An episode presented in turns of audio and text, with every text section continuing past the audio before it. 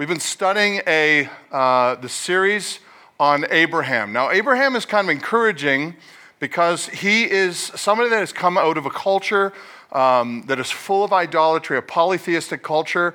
Uh, that means they have many gods. You can choose from many different gods, whatever God works for you. Build a God in your own image. That's the name of the game. That's the culture that Abraham comes out of, and God calls him from out of the Ur of the Chaldees. And he tells him to go to a place that he's going to show him. We covered all this last week. Uh, he doesn't know where he's going, but he knows he's supposed to go and trust God for whatever happens and that wherever he goes is going to be a place that God has promised to him and promised him that he would be, uh, that he would, he would uh, be blessed and be a blessing to others. Now, Abraham, first his name was Abram, and that's actually what his name is at this point. His name was changed later by God. We're going to get to that next week. It's an amazing story. But Abram, at this point, is somebody that is going through the journey of learning who God is. One thing you may not know about Abraham is that he was called a friend of God three times in Scripture. Uh, 2 Chronicles 27, Isaiah 41, verse 8, James 2, 23. All of those passages say that Abraham was a friend of God. Now, we talk about God like he's our friend, right? We, we, we like to harp on that. But how would you like to go down in history as being a friend of God? Wouldn't that be pretty cool? I mean, this is not some, necessarily somebody else calling you a friend of God. This is God saying to Moses as he wrote the Pentateuch, Genesis being the first book, as God speaks through Moses, he says, When you introduce Abraham to everybody that will read the book of Genesis, I want you to include this Abraham was my friend. That'd be pretty cool, don't you think? Not just in Genesis, but three times through Scripture, Abraham is called friend of God. So, my question to you this morning is how good do you have to be to qualify as a friend of God? Ah, it's a good question, isn't it? Some of you are thinking it's a trick question, and you might be right, but some of you are thinking that, I know. Um, this friend of God had his foibles. He lied several times. We're going to find out one of those this morning. He got his entire family in trouble. He made bad decisions on a regular basis at cost his friends and his family. He abandoned or exchanged the promise of God for something that seemed more reasonable at the time. And yet, Abraham is called a friend of God. So I am perplexed by this. And I was reading through this and studying it this morning because I'd love to go down in history as being a friend of God, by God Himself, saying, when you talk to other people about Craig, let them know he's my friend. How good do you have to be? 2 Corinthians 7:10 says when you repent from your sins, that godly sorrow leads to salvation. But how totally cleaned up do you have to get to be called a friend of God? Or how totally cleaned up do you have to get to just be welcome in church with God's family? I've met several people in my life, and you probably have as well, that say, I'm not ready to go to church. I'm not really there yet. I'm not as clean as I need to be before I go to church. Every time I hear that, I'm just going, oh, then you have no idea the kind of people that I go to church with.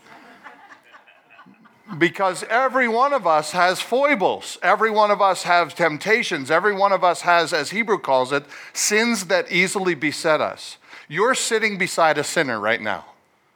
But, yeah, yeah, some of you are looking at your spouse going, boy, do I know it. But, God's grace does amazing things in our lives to make us into people that we don't deserve to be. Abraham was a big sinner, and yet he got called friend of God. Obstacles will always challenge our faith to see if we genuinely believe what we say we believe. So let me ask you this question. Like if we had a transgender come in this morning, would they be welcome here? How about if we had an abusive husband? Would they be welcome here? How about a liar? yeah, some of you are going, well, yeah, that's me. How about a drug dealer? How about fill in the blank? This person comes and they just want, want to know more about Jesus, or they just come to Jesus, but they still struggle with those sins that easily beset them. How welcome are they in this place? How good do you have to be? Well, here's a great passage of Scripture that reminds us that everyone should find a safe space in our church.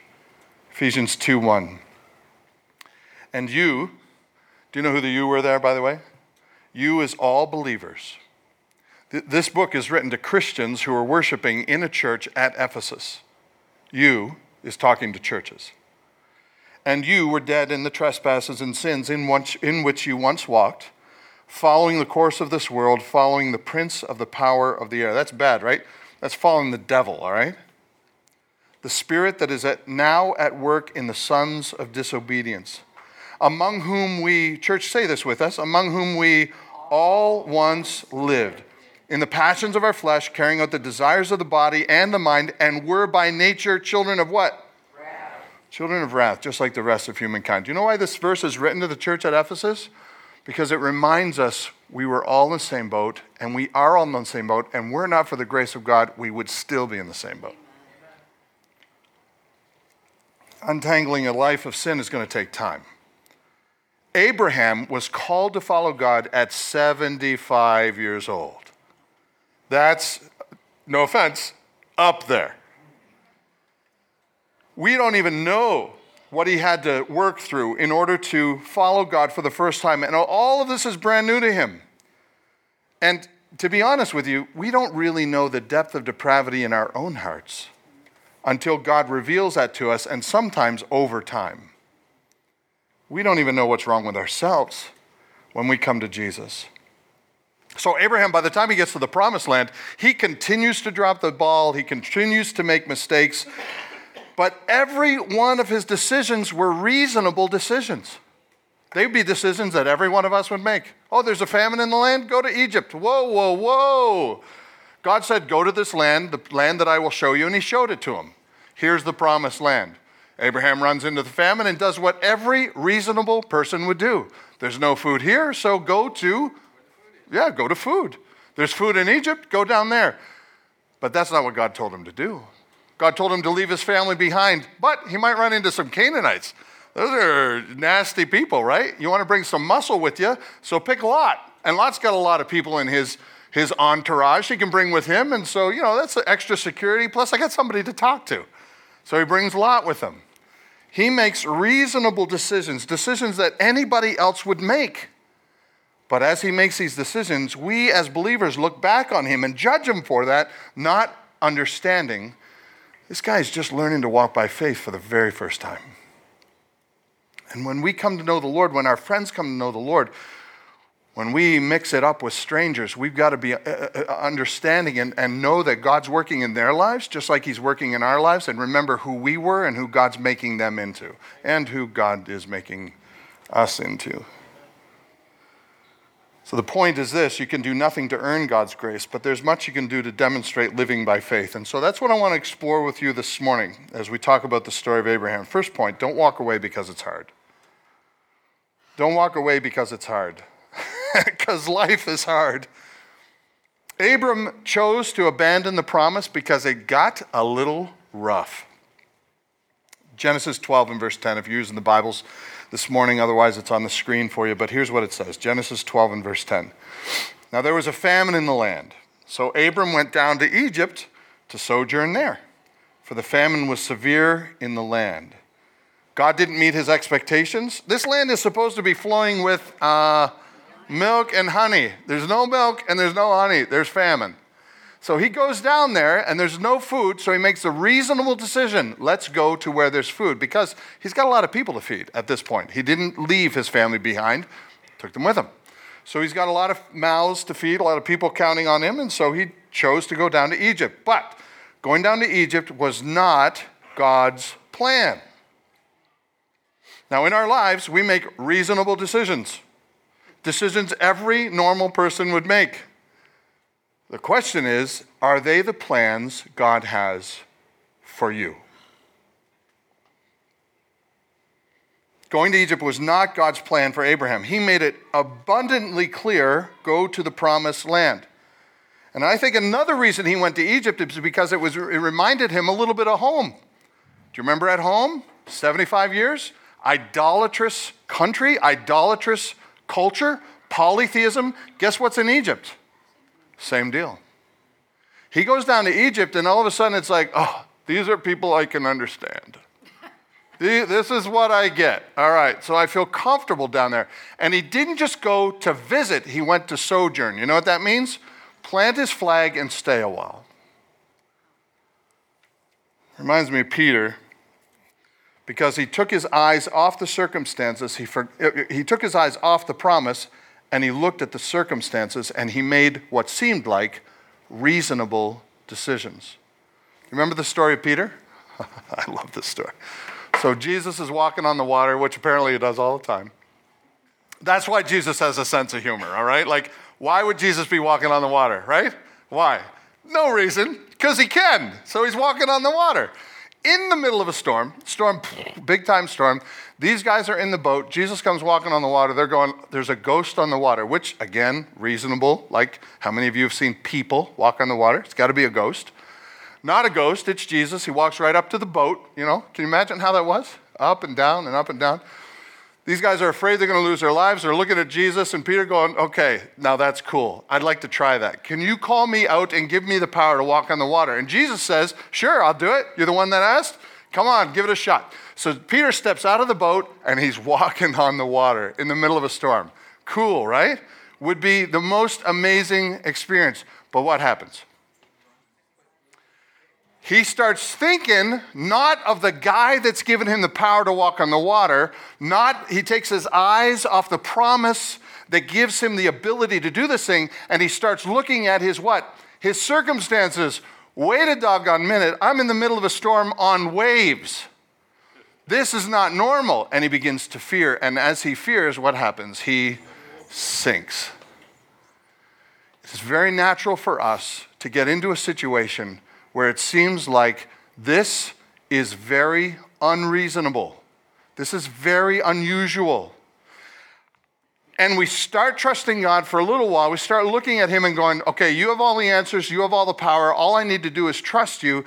And we succeed for a while. But when our eyes get off of Him and we begin to make reasonable, rational judgments, that is, people don't walk on water, we sink. This I find constantly when people say, I want to do what God wants me to do, and then they start looking at circumstances and they say, This is undoable. And they start to sink. They get their eyes off of what God has promised them. They do it for a little while, but pragmatically they begin to look at their circumstances and say, This is undoable. This is not normal. So I got three things for you hardships, when you go through them, and you remember I, I, said, I didn't say if you go through them. Did I mistake? Did I make a faux pas there? No. I can guarantee you're going to go through hardships, right? Life is hard. Welcome to the club. You are going to go through hardships. Hardships are called hardships because they're hard to go through. Abraham had hardships, Abraham uh, had obstacles, and he had to decide if that was going to bring his faith to life or kill it. And for him, he abandoned God's promise and he began making pragmatic, reasonable choices. Here's what hardships do for us they bring faith to life. How do you know your level of faith until it's tested? So I go to the gym, believe it, once in a while, once in a long while. And every time I go, I always say, okay, I'm going to work out long enough so I can press this much over my, over my, just say 245, all right? So I say, oh, those 225. Let's be real, reasonable, all right? So 225. So I go in there and going, 225. Oh, I can't put it up. So I got to back down, 180, 165, 10 pounds. You know, oh, I can put that up. So I, I, work up a little bit, and I work up a little bit, and I work up a little bit. And if I don't keep going to the gym and I don't rebuild these muscles that went from here to here someday, I am never going to get up to 225. I'm going to stay at 10, 15, 20 pounds. Your faith will not grow until it's tested and worked on by you. God says you only need faith of a mustard seed, but He doesn't say, and that's good enough, just stay there. He gives you the faith of a mustard seed so that it will grow. And your faith grows when you go through hmm? hardships. How are you going to know how strong your faith is? Unless it's tested. And when your faith is tested, That's God giving you opportunities to grow. Hardships, number two, drive our tendency to fear. One of the challenges we have is that we tend to make the wrong decisions based on what we're going through at the time because when the hardships come, we get fearful. Man, I've experienced this. Where I look at God and say, God, you want me to do this? I'm not quite sure. Like, I got all these little people that depend on me. I'm not sure I should be taking the step of faith, like this church, for one thing. And I said for a long time, I don't want to be a part of a church plant. That's a lot of work that I've never done before. It's not I'm afraid of the work, it's I've just never done it before. And so Michael, the Holy Spirit slash Holy Spirit, so had conversations with me, and uh, and I said, okay, I'll pray about it. And the minute I started praying about it, it was like, you got to do this. Your faith is tested by your fear. And the minute you step out in faith, just like Peter on the water, right? What caused him to get his eyes off Jesus and the promise that he could walk on water? What caused that? Fear. Fear, fear is the opposite of, of faith. So you got you got to be you got to be faithful in the midst of fear. Fear is the opposite of faith. It'll cause you to make very bad decisions. Like faith is awesome. It drives you to make great decisions. But faith, uh, fear is the opposite. And number three, test our hardships test our resolve to live by faith. You want to be a man of faith? You want to be a woman of faith? God says, here's a hardship. How much of a man or woman of faith are you? It's tests our resolve. Are you going to do this long term or are you in it for the short term? Are you the kind of person Jesus said comes up for a little while and gets strangled by the cares of this world? Or are you the seed that gets planted and grows? People of faith see the promised land when others only see giants. Two spies came back. If you don't know the story, it's a great one. Two spies, Joshua and Caleb, came back from the promised land and they said, Yep, God promised it. Let's go do it. It's good to go. Ten came back and said, That is not reasonable. That makes no sense. There are big, tall people. Like, you know how short Mark is? Pile three of him on top of each other. big, tall people in the promised land. We can't do it. It's too big. And everybody else said, well, it's 10 against 2. It is reasonable to go with the 10. But what did God say? Joshua's out there going, God promised this to us. Let's go. And everybody's going, no, no, I don't think so. So Joshua and Caleb had to wander 40 years around with these losers until they all died. And then Joshua and Caleb got to see the promised land. Yeah, they were the only two. Everybody else, gone. Hardships test our resolve to live by faith. The other thing I love about that story is when Caleb gets to the promised land, he says, When I was here before, I saw that mountain right over there, and I've dreamt about it for 40 years. That's the part I want. Isn't that good? So, hardships test our resolve to live by faith. Here's what, uh, listen, this is what Abraham abandoned because he didn't live by faith here. He left his worship behind. There's no worship in Egypt. There's no Yahweh in Egypt. There's all kinds of other gods. You can choose from any of them, but they're all false. They're all they're all dead, they're not even real. Abraham leaves this place that God gives him and he heads toward Egypt. Genesis 12 and verse 9. Then Abraham journeyed on, still going toward the Negeb. Do you know what the Negeb is? I was going to throw a map up there, I forgot. The Negeb is a little dip of land between Israel and Egypt. When my brother and I went over there, we bicycled through Israel because we were young and not smart, but we bicycled through Israel and Egypt. And when we got down to the Sea of uh, the Dead Sea, we went down to um, I forget the name of it. Anyway, we went all the way down to Elat. You don't know where this is, but it's all the way down to the beginning of the Red Sea. If you're looking at a map, to the to the left of you, the Red Sea, is this big dip of land, and then Egypt is on the other side. Nobody goes through here because it's dead. There's nothing there. It's, there's, there's, it's dead, it's desolate. Do you know where the children of Israel wandered for 40 years? In the dead land. Nobody goes there. Abraham goes to this place. He gives up the promises of God, and he ends up in this desolate, rotten place, heading toward Egypt. He gives up worship of God by making this decision. And you know what I found out? If people give up on their faith, they try and get away from worship. If somebody stops coming to church, the first thing I always think of, oh man, there's something in their lives, there's a sin in their lives they're not willing to face, or there's a sin in their lives that is killing them. Because when you give up, when you choose sin over God, you don't want to be around God's people. They're just a reminder to you of who you should be, and that's guilty. You just feel guilty all the time. You, you give up worship, you give up church, you give up prayer and communion with God. You're living in sin, you're not spending, yeah, there's a negative right there. You're not spending a lot of time with God. You give up prayer, you give up communion.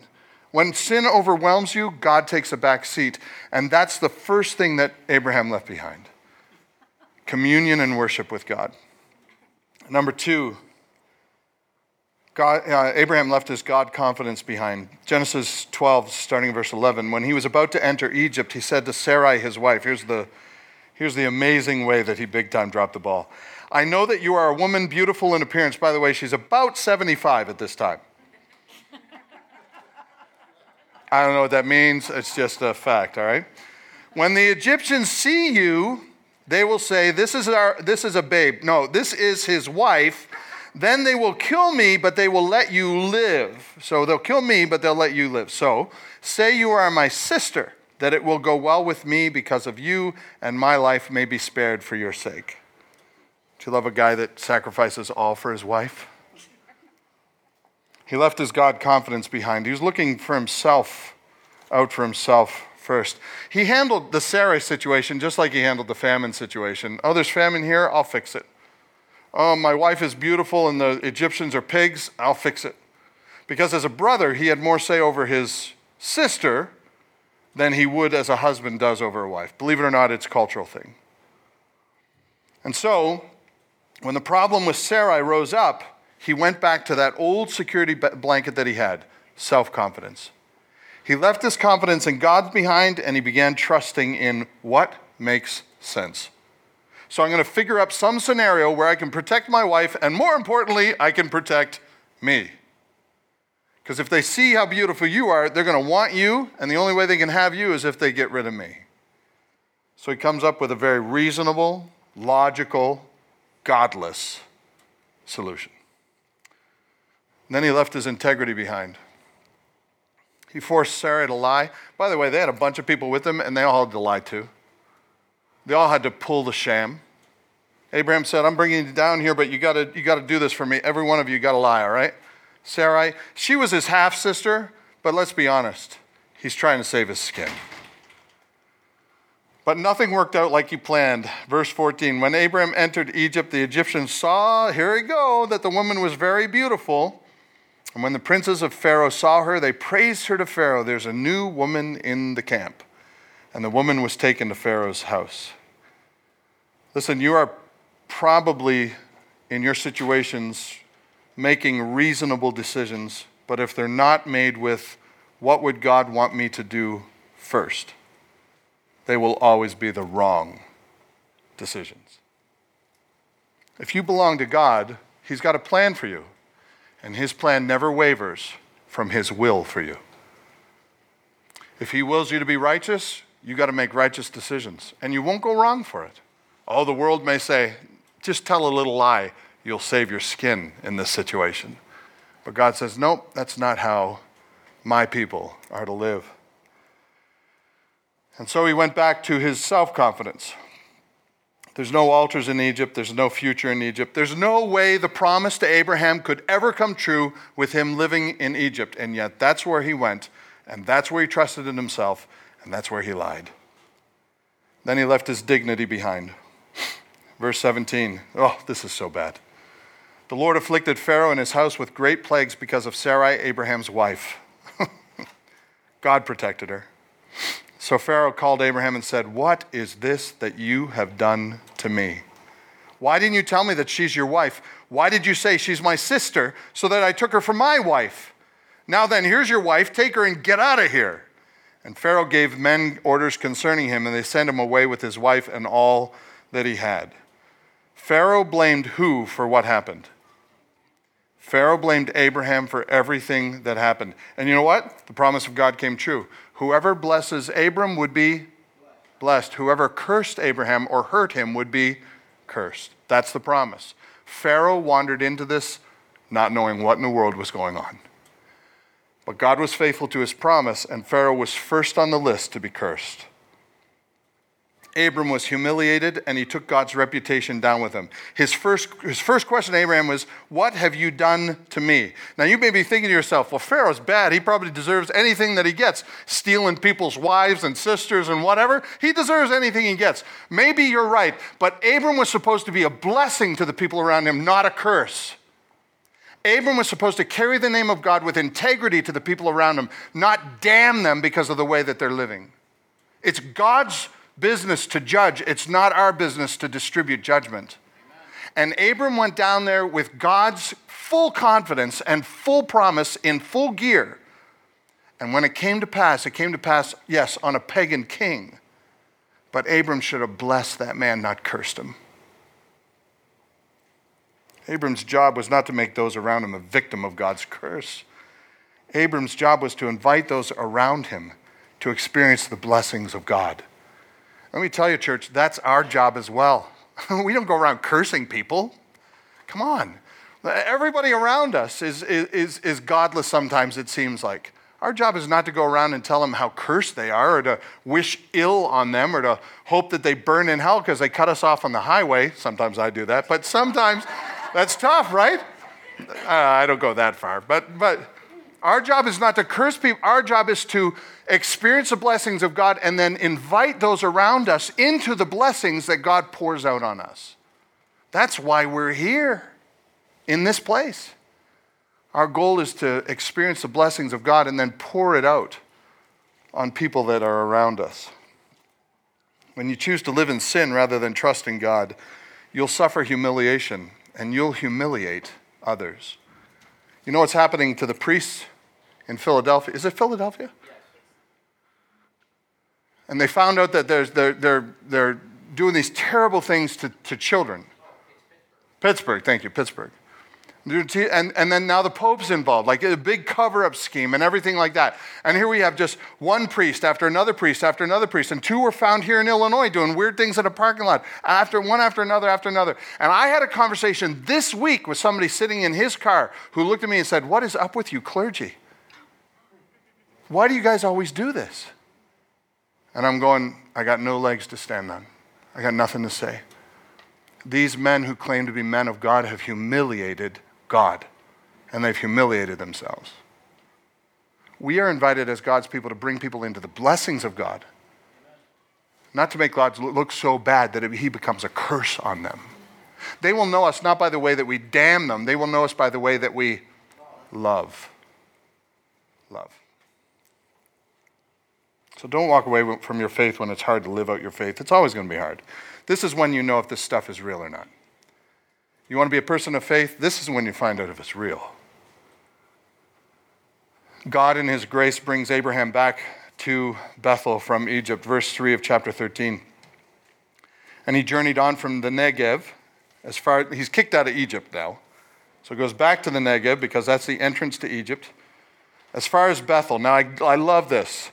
To the place where he made an altar at the first. And there Abraham called upon the name of the Lord. He went back to the place he left from, no more abandoning God, right? Nope. He drops the ball again. Immediately drops the ball again. Thank God we're not like Abram. Like, uh, like we learn our lesson, we don't do any more bad stuff. tongue in cheek, tongue in cheek. This time he doesn't abandon the promise of God, this time he exchanges it for something that seemed more reasonable. And he gives up the promise of God for the pragmatic. And so that's my second point. Don't give up the promise of God for the pragmatic. Here's the second challenge Abraham immediately runs into. After he makes things right with God, builds an altar again, worships God in the promised land that God has for him, verse 5. And Lot, who went with Abram, also had flocks and herds and tents, so the land could not support both of them dwelling together, for their possessions were so great they could not dwell together. And there was strife between the herdsmen of Abram's livestock and the herdsmen of Lot's livestock. This family wasn't getting along. There's not room enough in this here land for both of us, right? Like a John Wayne movie. So, For the sake of peace with the family, Abram sits down with Lot and says, Let's divvy up the land. This is exactly what God wanted him to do. True or false? False. Verse 8 Then Abram said to Lot, Let there be no strife between you and me, between your herdsmen and my herdsmen, for we are kin. Is not the whole land before you? Separate yourself from me, and if you take the left hand, I'll take the right. If you take the right hand, I'll go to the left. Makes sense? Pragmatic decision. Look how big this land is. There's only two of us. God promised it to our family. You take part, I'll take part. Good to go. But God didn't promise the land a Lot. Did he? No. He promised land to Abram and Abram's descendants, not his nephew.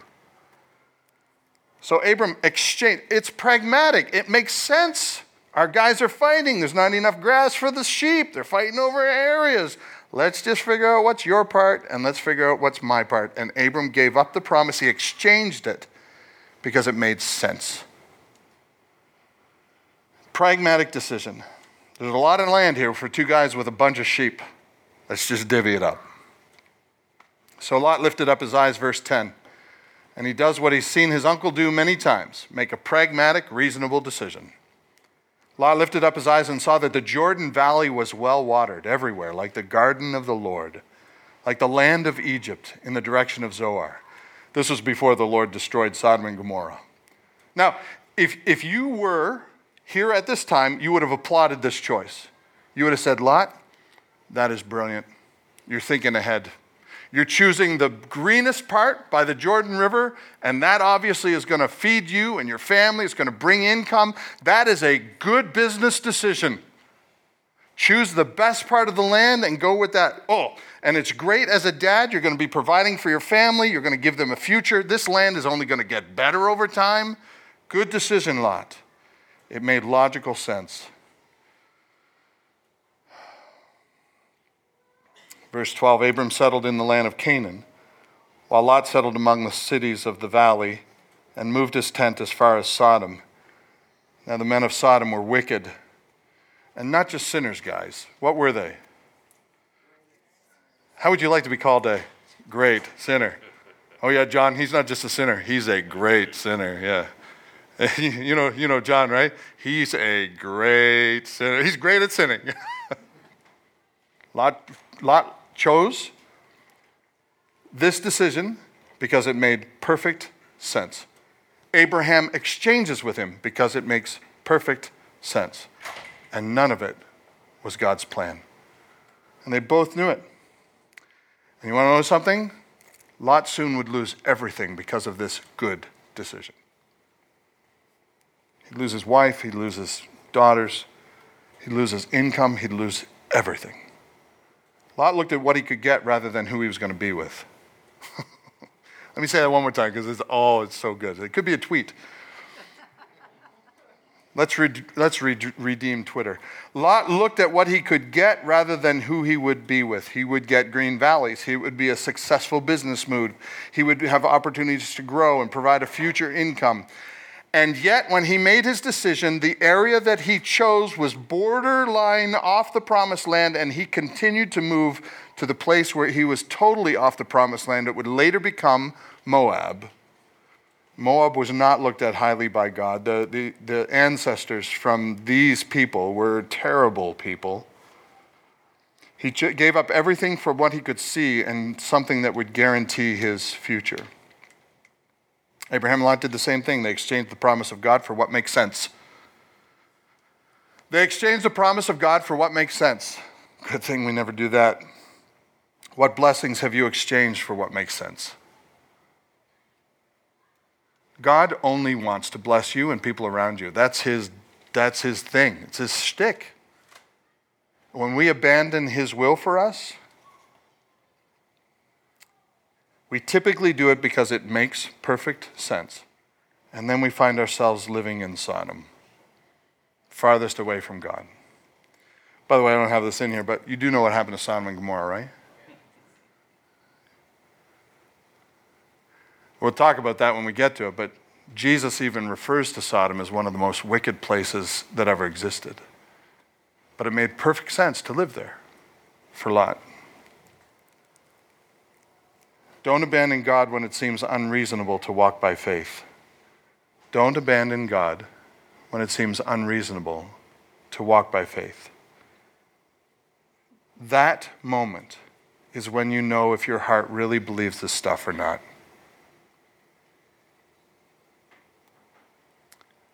We like to think that we're good Christians, but you'll only know you're a good Christian based on whether you're a good follower of the teachings of Jesus.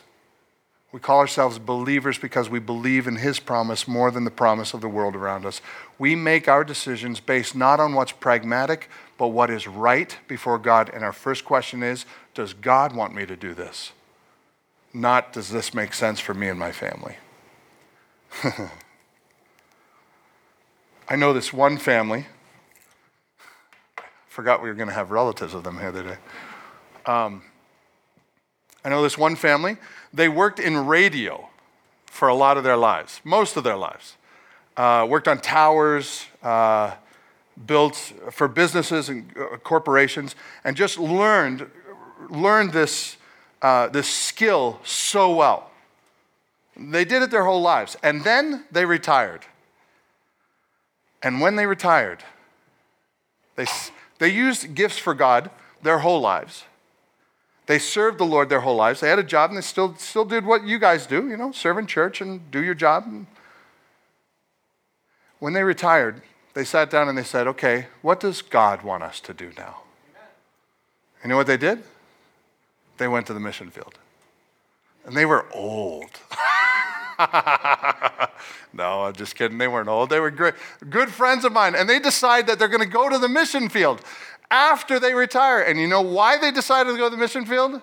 Because there were towers, radio towers all around the globe that were trying to get out the message of the gospel. And those towers needed people to repair them, needed people to work on them, needed people to upkeep them, and needed new towers to go up where the gospel wasn't being presented.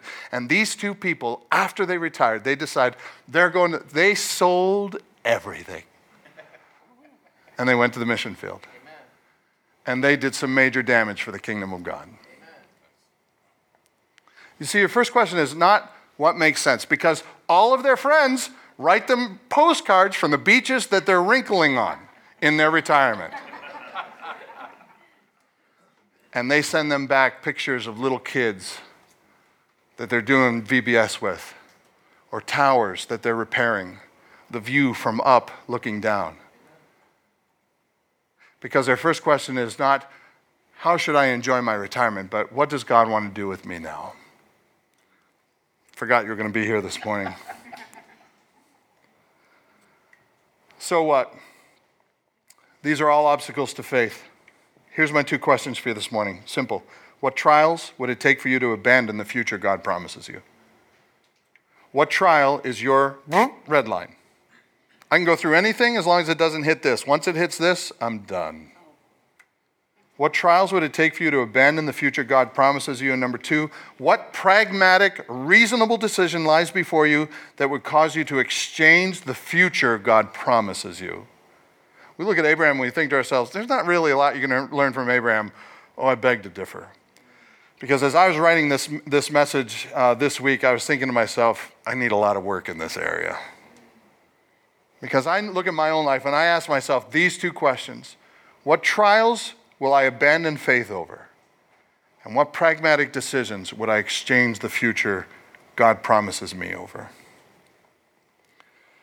A couple of keys and we're done. Number one, Abraham's ability to be a blessing was contingent on his proximity to the land. In other words, Abraham had to be in the land to experience the promise of God from God. This was God's plan from there's no magic in Israel, right? There's no magic in this land. But being in the land was where God wanted Abraham to be. There's no magic there. The magic was in obeying. When Abraham was where God wanted him to be, blessings galore. Application is this Christians are blessings to others when they demonstrate a radical trust in God. So, church, just would you read this uh, parenthesis for me because I'd love for you to hear this loud and clear. Stay close to Jesus. That's so Sunday school, isn't it? But it's so powerful. When you wander away from where God wants you to be, it's really easy to mess up. But if you stay faithful to Him, you will recognize He's always been faithful to you. When the presence of God is experienced by us, when we stick close to Jesus, by the way, our people are blessed around us, our families are blessed around us, our nation is blessed around us. Priests don't do stupid things and destroy the reputation of the rest of us. When we live like we should, the world is supposed to look at us and say, Yeah, I can't really pick any bad things out about those guys. That's actually a verse of scripture. If you're being ridiculed, let it be ridicule for the way you've been living righteously not for the way that you're still living like the world. If you do that, your nation, your community, your family, your life will be blessed. The blessing you bring to the non Christian world is not cursings, but is blessings, truth, grace, and love. You should be the closest thing the people around you have to saying, Oh, yeah, what's Jesus like? Uh, he's kind of like Craig. That's crazy, right? But very biblical because we're supposed to be transforming daily into the image of the image of Jesus Christ. So if you're not looking more like Christ on a regular basis, someone's dropping the ball and it's not him. 2 Corinthians 2:14 uh, but thanks be to God who in Christ always leads us in triumphal procession and through us spreads the fragrance of the knowledge of him everywhere. Isn't that great? It's like people get around and they go, I smell Jesus here. You don't, you don't think so? Look at the next verse. For we are the what, church? We are the aroma of Jesus to God among those who are being saved and among those who are perishing. People should look at you and say, that guy is just like Jesus. Wouldn't you love that? Yeah, yeah so would I. God's got a lot of work to do in me. Number two, God's master plan can never be thwarted. Sometimes bad stuff happens in your life because you make dumb decisions. But sometimes bad stuff happens in your life because life is just hard. The greatest of ironies is no matter how much you drop the ball, God always calls you back, washes you off, and gives you a new day. That's, by the way, one of my favorite verses in Scripture in the book of Psalms. His mercies are new every morning. Mercies are new every morning. God has a new day for you every morning. He's never done with you. So if you're thinking, oh, Craig, I've really dropped the ball on this, oh, then you missed it because Abraham dropped the ball continually. And you're looking at somebody that does the same thing. But God's mercies are new every morning. All you need to do is come back, let Him wash you off, and watch what He can do with you. Application is make things right with God. What's the word there? Quickly. No matter what? Craig, I've dropped the ball. I don't think I can fix this. Yes, you can. The greatest challenge for you, my guess, would be humility. You've got to humble yourself before Him and maybe before others, but God can still use you. He still used Abraham. Don't be the obstacle that you think God can't overcome. By the way, only after Lot chose did God reiterate his promise to Abraham. Verse 14, the Lord said to Abram, after Lot separated from him, here's the promise again Lift up your eyes, Abram, and look from the place where you are north, south, east, west. All the land that you see, I'll give it to you and your offspring forever. You'd think God would say, Remember that incident in Egypt? I'm still a little ticked about that. So we're going to cut off like half of the land. You get east and west, but not north and south, all right? God doesn't do that. He comes back, he builds an altar, he worships at a place where he should be, and God says, Here's a reiteration nothing's changed. Mercy's new every morning. This is all yours. Don't be stupid anymore. I love it. Um, number three, Abram was a friend of God even though he kept dropping the ball as he learned to walk by faith. Listen, when you choose to walk by faith, God is going to rewrite your dossier. He's going to put together a brand new portfolio for you. You may have made failures in the past. Abraham made failures in the past, but he kept moving, and so should we. Our job is not to sit and stew, our job is to move and grow. So keep readjusting. Don't give up. Remind yourself of the goal. God has a plan for you. Sell yourself out to God.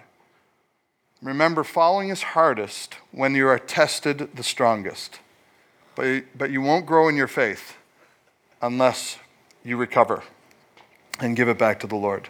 So here's your application remind yourself God is still able to use you and others around you for great things. They may not be the great things that you think they are, but they are great things nonetheless. Let me give you an illustration from Abram's life. This I want to close because it's, it's a great illustration. How many of you know the name Nahor? no? Neither do I. But if you look it up, you will find it in Genesis 11 26 to 29. Nahor was Abram's brother. Abram's brother was Nahor. He lived back in the Ur of Chaldees. And if you look at his accomplishments, in Genesis 24 and verse 10, he built an incredible city, a whole civilization.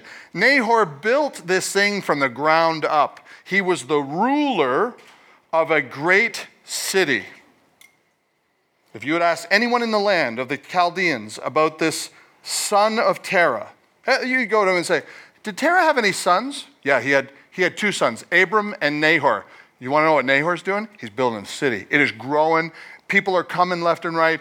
Lots of money. Things are happening there. It is going gangbusters. Nahor, he is a great success, and he will be remembered forever. Do you have any other sons? Yeah, Abram, but he left a while ago, and we don't know what he's doing now.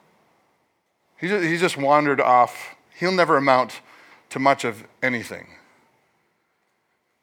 How many of you know Abraham's name? Nahor, who? This is the way the world views it. Nahor was a success, Abram was a failure, but with God, God sees things differently. God will use us differently, and the stuff we do for God lasts for eternity. I struggle with this as your pastor. Nahor was completely forgotten.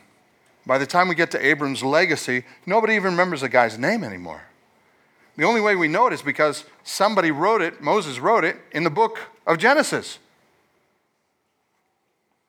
Abram is known and revered by millions around the world, even people that don't ever read the book of Genesis. He became the father of the three greatest religions that ever were on the planet, or the three most popular religions that were ever on the planet. And by the way, in the book of Genesis, the first 11 chapters deal with 2,000 years of human history. The next 14 deal with one man, Abraham. That's why Abraham is called a friend of God. And the lesson we can learn from that is you may think you're not adding up to a whole lot, or your life's not adding up to a whole lot, or maybe you're not being who you claim you think you should be. Maybe you're comparing yourself to somebody else and your accomplishments to somebody else, but I'm here to tell you if your first response is, What does God want me to do? You will be called a friend of God. He will make your legacy powerful. He will use you incredibly. You may never build a city that everybody forgets about in the next 4,000 years, but He will create a generation of people that walk this earth and claim His name and make con- converts for the kingdom of God that will live with you for eternity. Which is the better legacy? So many people, including me, think to myself, I think I should be doing more at this time. I think, that, I think my life should add up to more by this point in my life. So we all go through our midlife crisis, right? Should be doing something different. Sometimes we make bad decisions. Sometimes we make different decisions, and there's nothing wrong with that. But the bottom line is every decision we make is not based on what makes sense or what's pragmatic at, the point, at that point in time. Every decision is made on what does God want me to do? How is God going to use this decision for his glory? And if that's our starting point, can't go wrong. Keep on the path. Trials will come. Stay faithful. Because God has a great plan for you. It'll change over the years, but you stay faithful and you'll be amazed at what God can make of your life. You may never be a Nahor that builds a city, but you will be called friend of God. That's pretty good.